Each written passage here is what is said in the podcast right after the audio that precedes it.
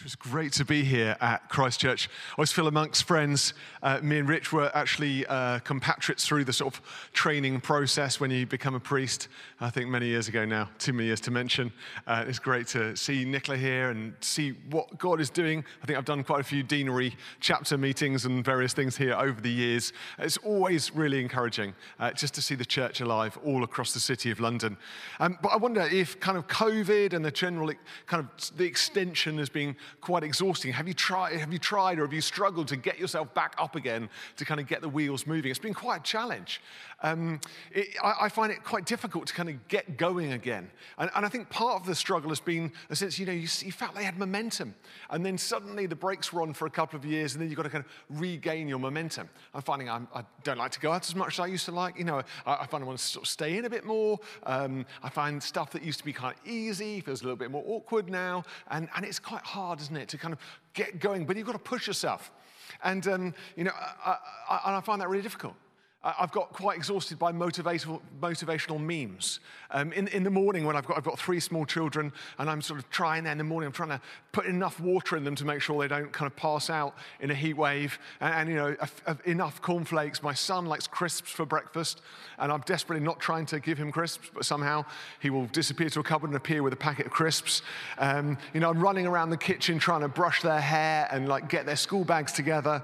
And when I finally get a couple of seconds to sort of sit down and have a cup of tea myself, I sadly probably am scrolling Instagram or something similar, and, and I'll get distract, distracted by cats in, in hats saying something like, um, don't wish for it, work for it.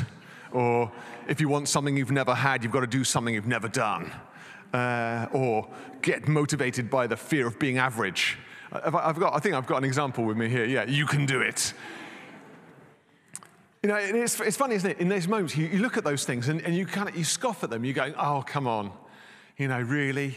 Like, that's enough. You just, you, you kind of pass them by because it's, you know, it's too much, isn't it? First thing in the morning. And I, I scoff at those inane statements, but they rattle around somewhere in my brain and I have this sort of deep sense of fear that they maybe are right. Maybe I'm really only as good as the work that I put in.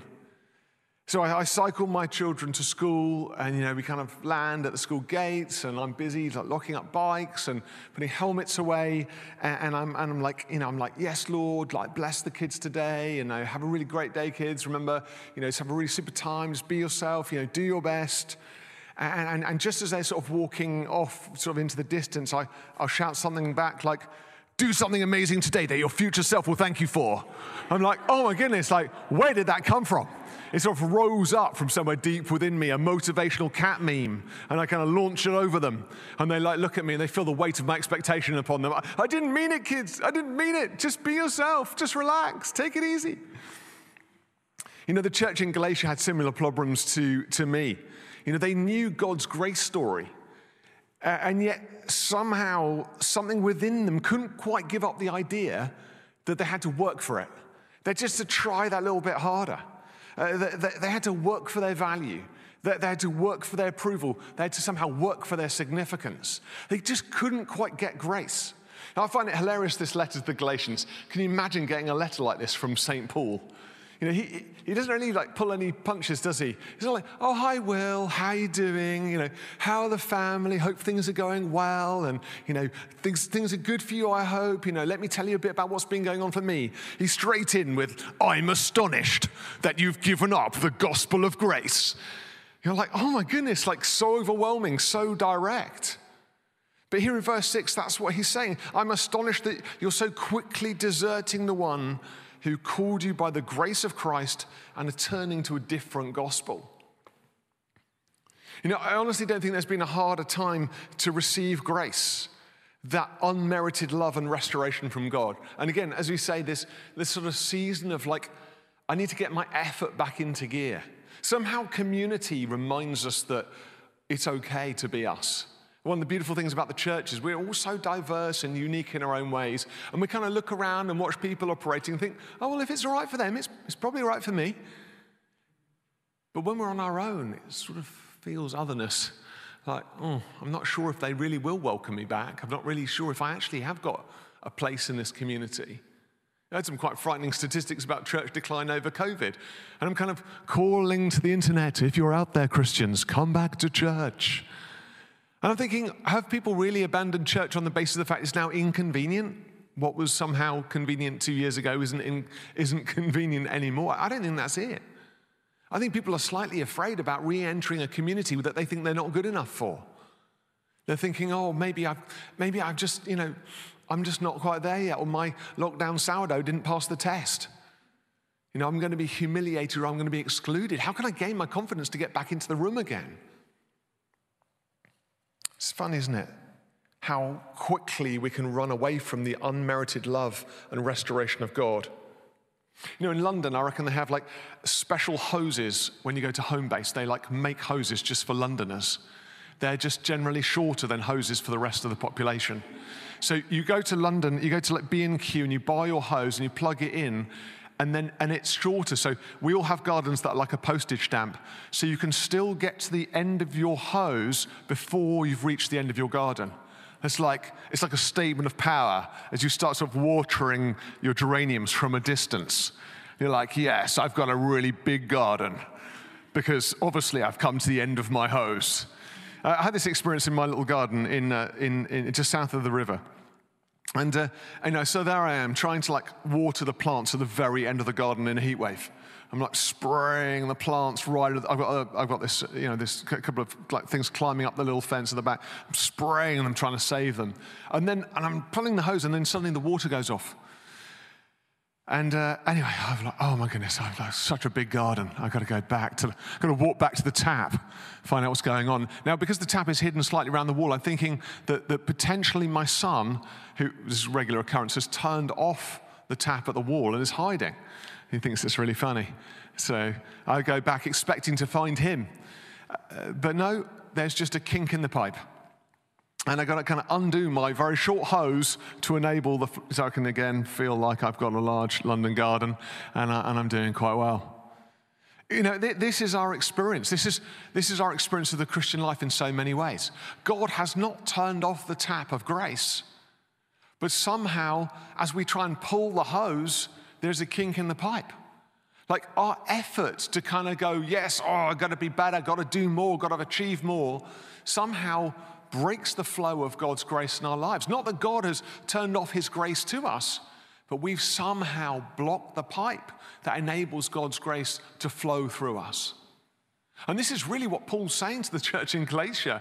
You know, how did you exchange this incredible gospel which we gave to you as a fulfillment of the law that you were struggling to complete, and yet somehow discard it for the sake of going back to what you could not achieve?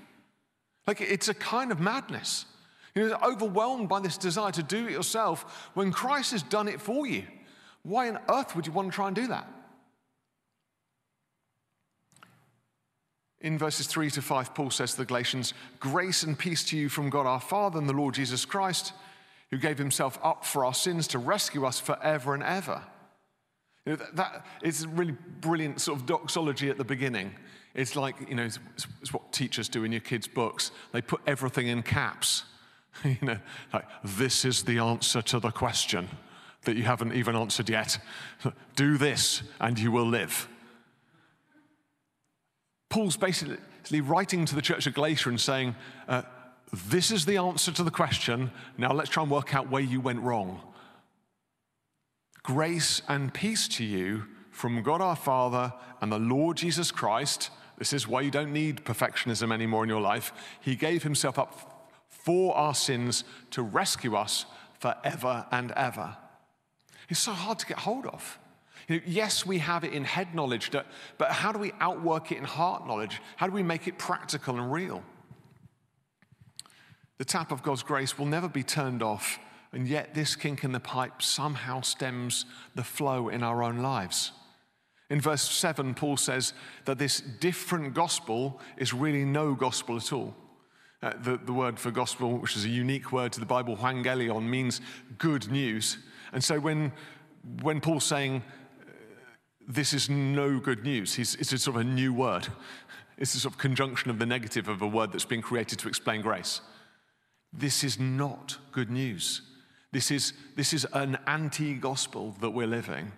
You know, in my work in emotional health within the context of the church, I, I found two things to be true. One is that the church is laden with false guilt. Most people sitting in the chairs feel badly about themselves, even though Christ came to forgive us from all sin and make us righteous as the noonday sun. And, and secondly, that actually the church still believes somehow, despite the fact that Jesus died on the cross, which seems to be evident everywhere in the life of the church, we all still believe that we have to die as well. That we have to kind of do it ourselves, that we've got to kind of work it out. We have to somehow get credit with God aside from Christ's death and resurrection, so we would be worthy for participation in the life of the church. You know, and, and, and I, I want to say right now, it's wonderful that there are people volunteering in this church. I think that's absolutely fantastic. Rich is looking at me slightly concerned at the moment, just in case. I'm going to suggest that you all just relax and don't do anything. That's not the purpose of this talk, just to be absolutely clear, in caps lock. The purpose of this talk is to say everything that we do flows out of the receipt that we have of God's grace.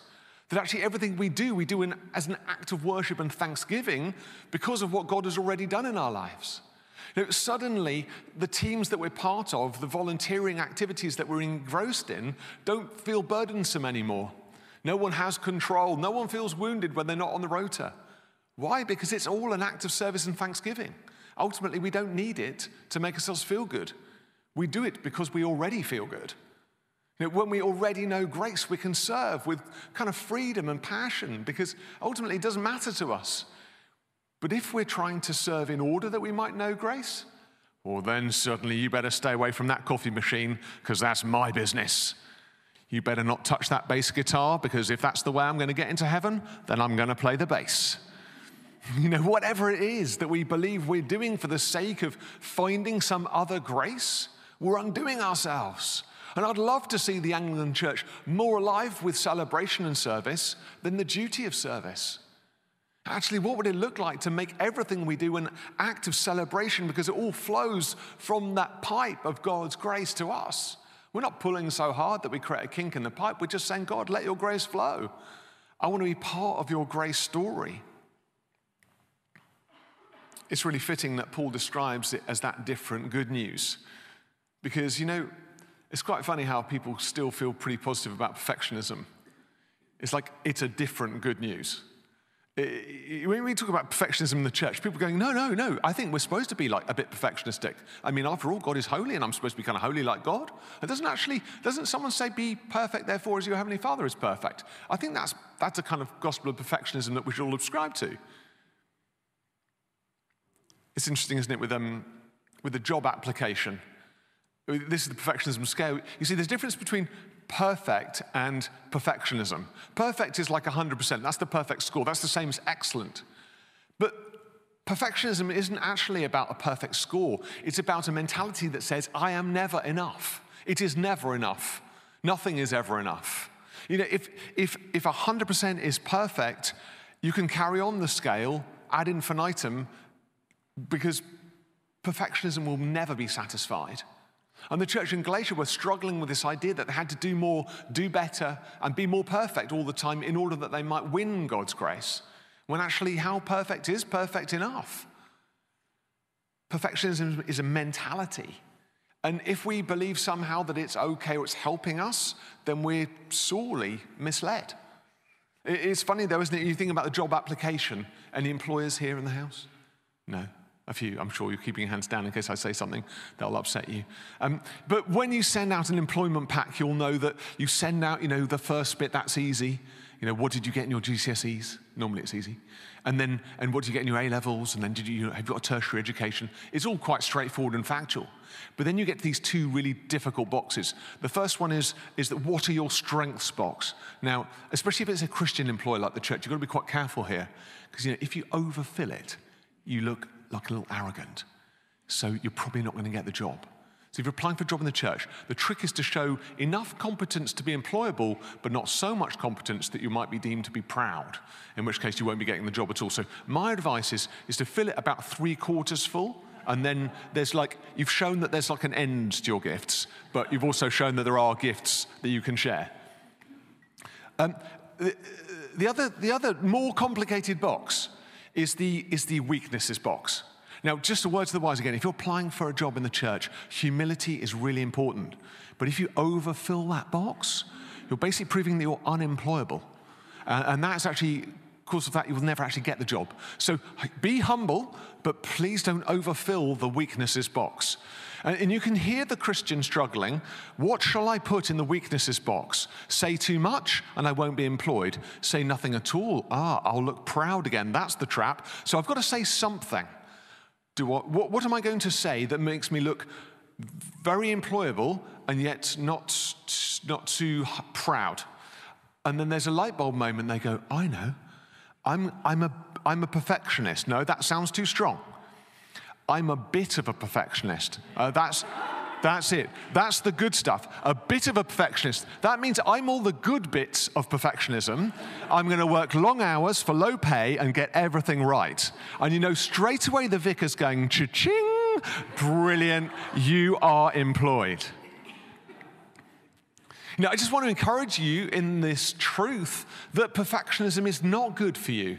It's not good for your employability. And increasingly, employers are recognizing that perfectionism isn't actually helping any teams. It's a foundation of dysfunctional teams, and it's not something that employers are actually looking for anymore. So word for the wise young people particularly, do not put, I'm a bit of a perfectionist, in any of those boxes on any of your application forms. Paul describes this different good news because the church in Galatia had the same sort of idea. It's kind of good news.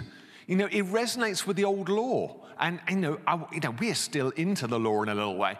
We all know that the Galatians were, were kind of tempted towards secondary circumcision. We all know that the Galatians were kind of tempted not to kind of stay in relationship with wives or husbands who hadn't come to faith in the Lord. We all know that the church in Galatia were, were being kind of influenced by Judaizers who were following Paul around to try and make the church uh, more traditional, uh, more rabbinic, and more law-orientated.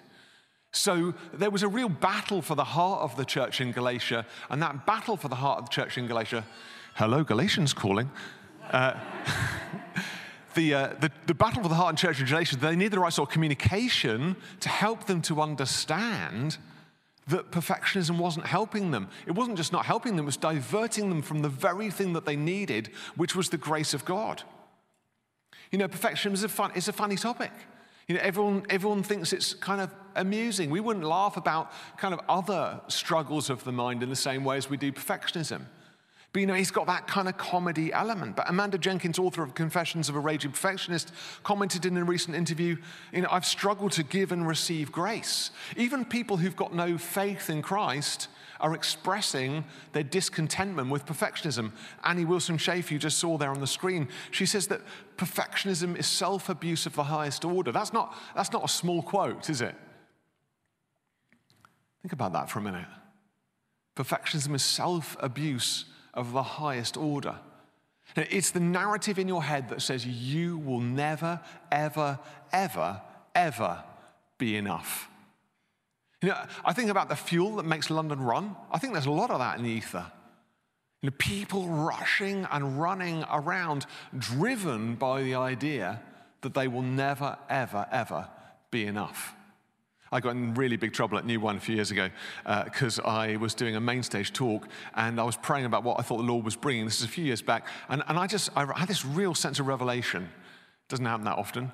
But it was that actually that, that driven was a terrible word. Don't, don't, it, it wasn't the right moment to actually devise a whole sermon around that idea. I think it was a moment of personal revelation, but I decided it was a moment of revelation for the whole church. And this was just at a time when the Purpose Driven Life was the most popular book on every Christian's bookshelf. So here I am at New Wine. The Lord has given me a revelation that the word driven is only used in Scripture in association with driving out demons, or driving out people who've defiled the temple courts. Discuss. And it didn't go well. It was very quiet. Uh, apart from people from the purpose-driven church in England, who, who did organise an appointment with me afterwards to defend the quarter of the word driven. I still stand by the reality that driven is only used in Scripture in negative terms. You know, what are we driven by in our lives? Are we driven by the fear that we will never, ever, ever be enough? It seems to me that Jesus only does one thing, and that's call you. He calls you into the space. He calls you towards himself. He calls you towards your mission and purpose. He calls you into the center of the church, and he calls you because he's already done the work. Now, we're not entering a space that he's not already in. We're being received by him in every space that he calls us. That's, that's the true gospel, not the gospel of perfectionism, which drives you forward. The gospel of grace invites you in and says, you're worthy and you're welcome because of what I've done for you on the cross. You know, if this church is going to grow, it's going to grow because the size of its welcome and because the strength of its message of grace. Because our world out there is, is being driven to distraction. It's being driven to addiction. And it's being driven into division because no one feels that they're worthy and no one feels that they're welcome. But the heart of our lives and at the heart of our world is a Christ who opens his arms upon the cross and said, Father, forgive them, they know not what they do. This is what grace looks like. Psychologists Hewitt and Flett devised these uh, sort of three underpinnings of perfectionism to give it a bit more meat, if you like. And they were saying, look, perfectionism is not some sort of concept that just stands in the ether. It's about kind of high effort and good performance. Perfectionism has three sort of orientations: the self-orientated, the other-orientated, and the socially orientated. The self-orientated perfectionist, you know, they're so busy deriding themselves, they're saying, oh, I'm not worthy, I'm not enough.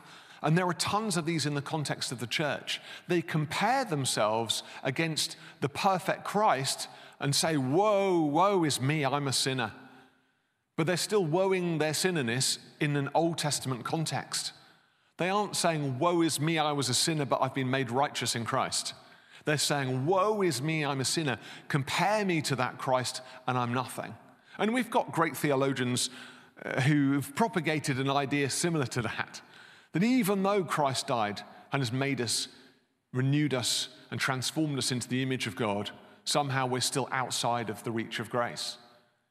And then we've got other-orientated perfectionists who are so displeased with themselves that they drive their disquiet and discontentment into people around them. They're like, you are terrible, you are ungodly, you are unholy, and you are unwelcome. It's a great guise if you want to feel like you're included. You just be the person behind the finger, not that side of the finger. You know, and in the context of church, we can have that too. We can be those people who kind of, I'm the steward. I steward the space. Make sure everyone is orderly. Make sure everyone knows their place. Now, we can preach like that, wagging the finger, saying, actually, you're excluded, you're not invited, you're not involved. Because actually, what I'm really feeling is I'm not really worthy. One of the weird things about preachers is they often feel like they shouldn't be preaching. Uh, I, I, I remember I went to this leadership conference once at Windsor Castle, and uh, I remember receiving the invite, and uh, my joy lasted for about three seconds before I thought, oh, there must have been a mistake. And I said to my wife, Lou, I said, oh, well, I got this invitation to this leadership thing. And she said, oh, finally, they've realized you've got something useful to say. She's kind of, she's quite straight talking, my wife. And, uh, and I was like, oh, yeah, maybe.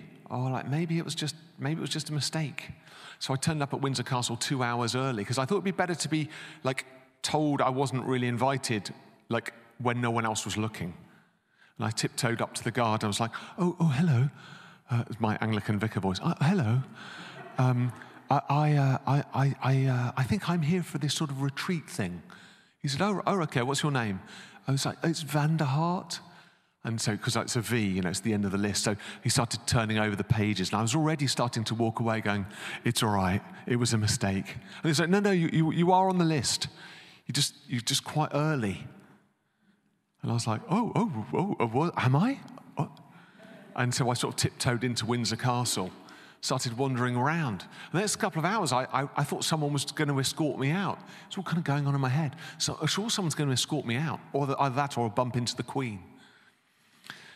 When I finally got in the room for one of these sort of conference talks, the, the retreat leader, this guy called Pete Gregg, who's, who's you know, a great teacher on prayer, he said, he said, can I just say, there's probably not a single person in the room who doesn't feel like a bit of a fraud.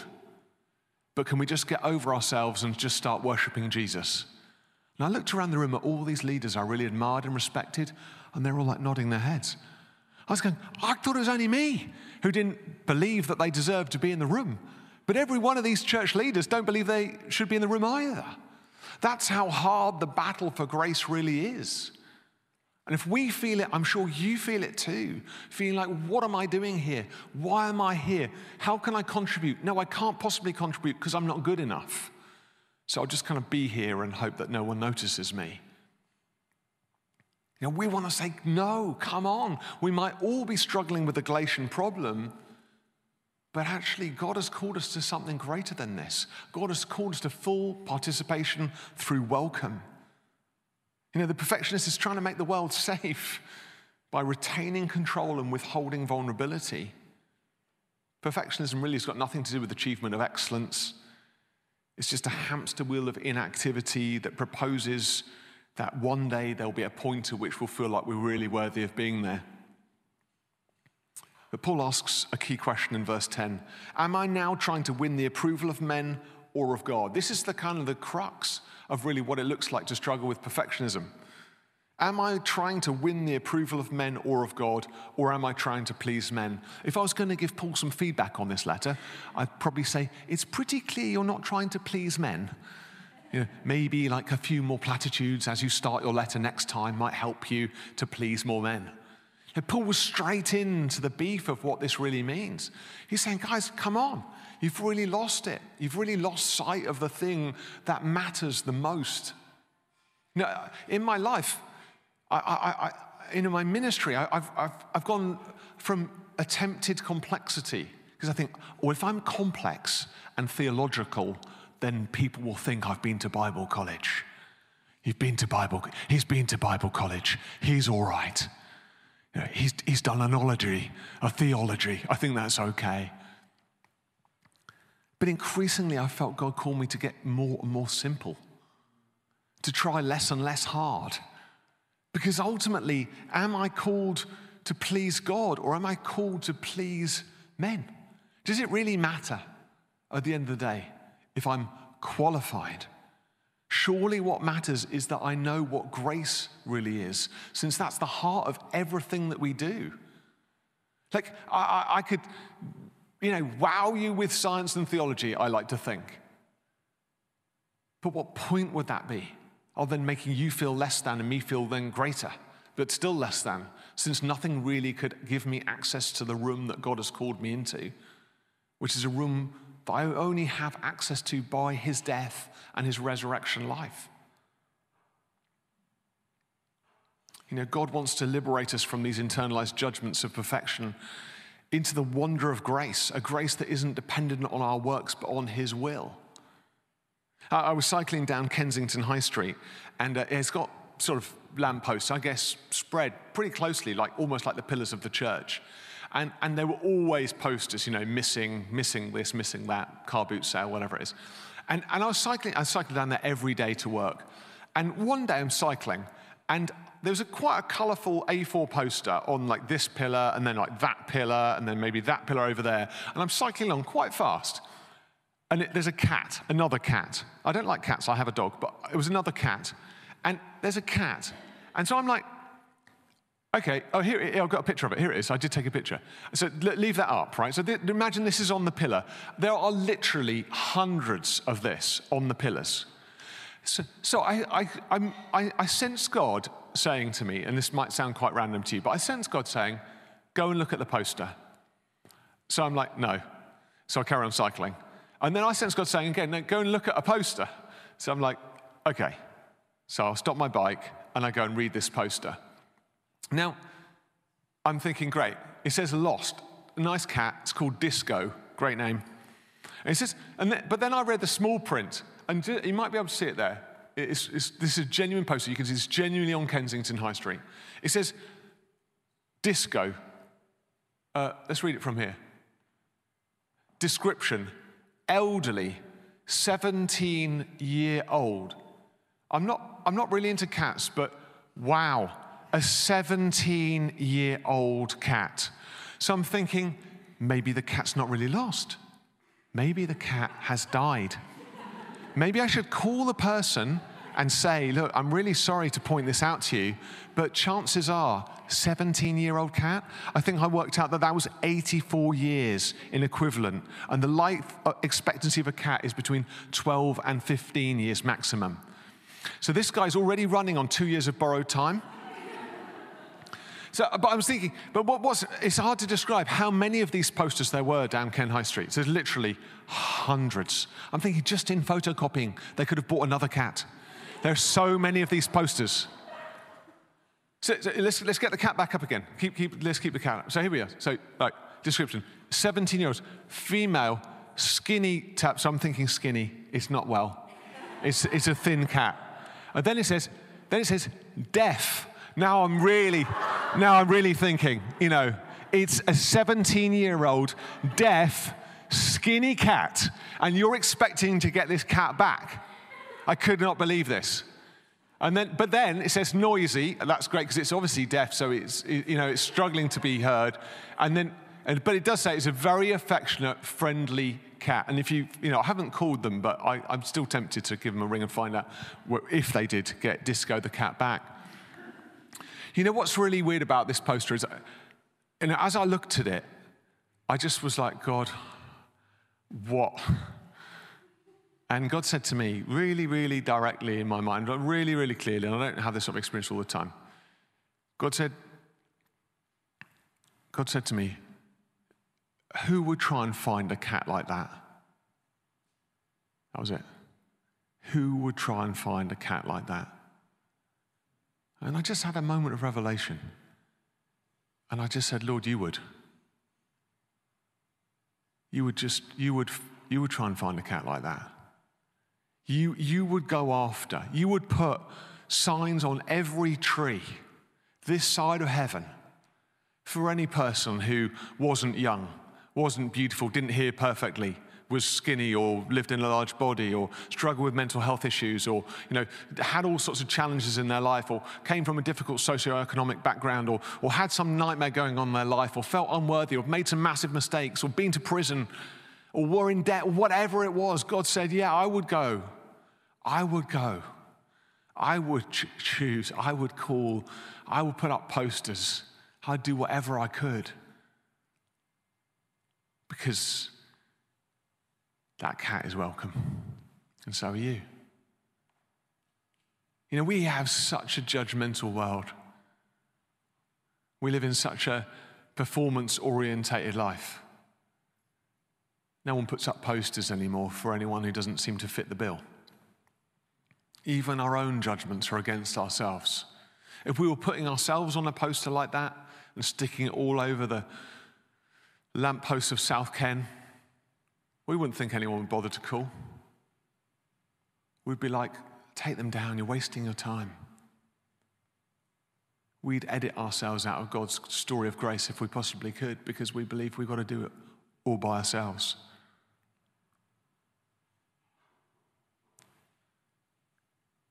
Matthew eleven, twenty-eight to thirty in the Message version says, are you tired, worn out, burned out on religion? Come to me. Get away with me and you'll recover your life. I'll show you how to take a real rest. Walk with me and work with me. Watch how I do it. Learn the unforced rhythms of grace. I won't lay anything heavy or ill-fitting on you. Keep company with me and you'll learn to live freely and lightly. You know, grace is the great antidote to perfectionism. It's actually the only antidote to perfectionism. Brennan Manning in his book, All is Grace, a Ragamuffin memoir, says, this vulgar grace is indiscriminate compassion. It works without asking anything of us. Grace is sufficient, even though we huff and we puff with all our might to try and find something or someone that it doesn't or cannot cover. Grace is enough. He is enough. Jesus is enough. You know, I can so relate to that huffing and puffing. I reckon the, uh, the Galatians were all over that. Huffing and puffing, trying to find something, someone, some aspect of their life that just didn't get covered by grace. I got to do it the gospel plus, the gospel and, the gospel and my kind of extra bits that I do just to make sure God really likes me. Have you found yourself praying the sinner's prayer a thousand times? God, if you would just, you know, forgive me for all my sins and come and live in my life. I lead people to Christ every week. They're just the same people, normally myself. I'm like, God's saying, but Will, you've been a Christian for thirty years. What are you talking about? I just got to be sure. I just got to pray again. I got to confess again. Sure, we got to kind of confess, but we're confessing something we've already received. You don't need to pray the sinner's prayer ten thousand times to know that you're a child of God. You've got to start living like the child of God that you already are. Living out of grace. Flowing with this gospel. Living with confidence. Walking into the church, which is your house and your home, and treating it like your own. I'd love you not to tiptoe in the door. I'd love you to sit down and then welcome other people extravagantly. Would you like to come and sit in my sitting room?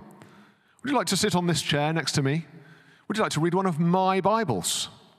Will you, can I get you a coffee from my coffee bar? They're going to hate this at Christ Church, aren't they? It's going to be great, though. Walk around extravagantly and own the space because it's yours. It's your church. These are your walls. This is your heating. These are your pews. Your Bibles, these are your priests, your team, your worship band, they're all yours. You own every bit of it. It belongs to you because you're part of the family of God. Now you just need to live like it. Live like the kings and queens that you really are. Why don't we stand as we pray? We're going to worship a bit more.